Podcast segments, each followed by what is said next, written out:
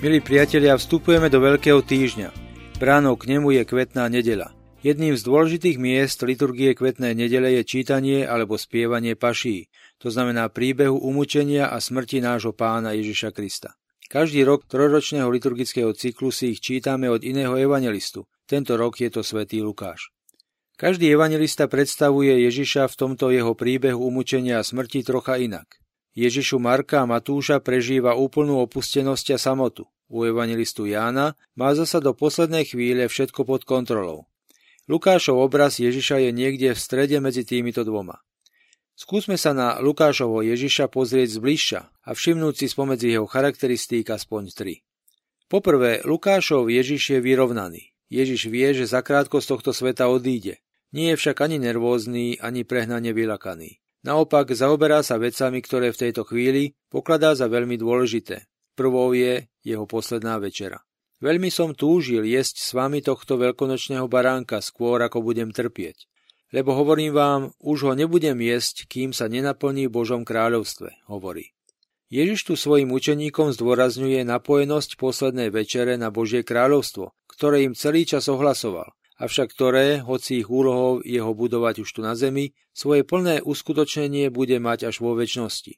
Ďalšou vecou, ktorej sa Ježiš venuje, je otázka autority. Králi národov panujú nad nimi a tí, čo majú nad nimi moc, volajú sa dobrodincami. Ale vy nie tak. Kto je medzi vami najväčší, nech je ako najmenší a vodca ako služobník. Veď kto je väčší? Ten, čo sedí za stolom, či ten, čo obsluhuje? Nie ten, čo sedí za stolom a ja som medzi vami ako ten, čo obsluhuje.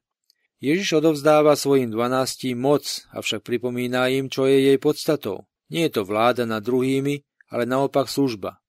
Ďalej sú tu slová, ktorými Ježiš svojich apoštolov, medzi nimi špeciálne Petra, upozorňuje na skúšku ich viery, no zároveň ich uistuje, že po svojom zlyhaní dostanú novú šancu. Šimon, Šimon, hľa Satan si vás vyžiadal, aby vás preosial ako pšenicu ale ja som prosil za teba, aby neochábla tvoja viera. A ty, až sa raz obrátíš, posilňuj svojich bratov.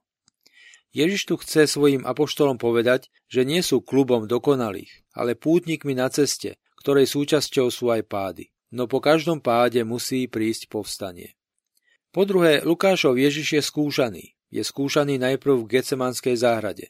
Lukáš predstavuje Ježiša pri modlitbe ako športovca, ktorého prichádza trénovať a utešovať aniel. Vo svojej agónii sa potí tak silne, že z neho vychádza krv. Slovo agónia pochádza z gréckého slova agon, čo bol názov aj pre olympijské hry.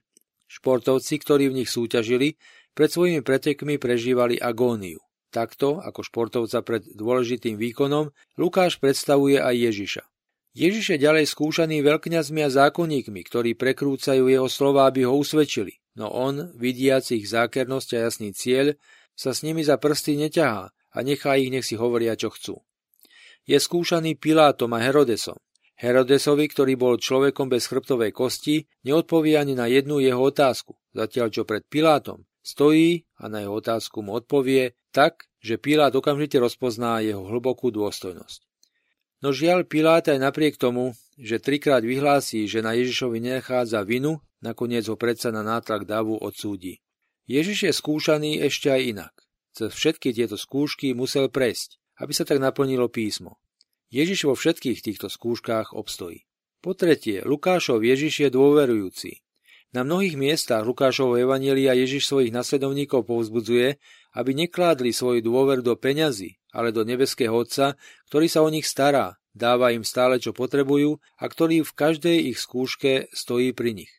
V prvom rade to však robil on. Celý jeho život je veľkou piesňou dôvery v svojho nebeského Otca. Toto je dôvod, prečo poslednými Ježišovými slovami mohlo byť zvolanie. Otče, do tvojich rúk porúčam svojho ducha. Ježiš dôveroval svojmu otcovi stále. Dôveroval mu bezvýhradne a dôveroval mu až do konca. Lukášov Ježiš je, milí priatelia, zaiste blízky každému jednému z nás. Každý z nás je v živote skúšaný veľa raz. Skúška a skúšanie patrí k podstate života. Sme skúšaní podobne ako Ježiš rôznymi spôsobmi, krivými obvineniami, prekrúcaniami našich slov, usvedčovaniami zo zlých úmyslov. Sme skúšaní výsmechom či zradou tých, ktorým sme dôverovali. Sme skúšaní rozličnými formami násilia, smútkom, neistotami, chorobami a tisíckou podobných vecí. Ježiš nás učí, že v takýchto chvíľach nám pomáhajú len dve veci. Vyrovnanosť a dôvera v nebeského Otca. Nervozita, hystéria, prehnaný strach, panika, všetko to pokušenia, ktoré sú pre mnohých z nás vo chvíľkach skúšok také silné, nám nepomôžu. Pomôže nám iba vyrovnanosť, ktorá nás, podobne ako Ježiša, vedie k tomu, aby sme sa sústredili na podstatu nášho života. Tak ako to povedal on sám, to sa vám stane, aby ste vydali svedectvo. To všetko sa však dá iba vtedy, ak nad všetkým tým, čo do nášho života prichádza, vlastne nad našim životom ako takým, kráľuje bezvýhradná dôvera v nášho nebeského Otca. Presne taká, akú mal do poslednej chvíle Ježiš. Kiež nám, milí priatelia, púť nastávajúcim veľkým týždňom pomôže k takejto viere.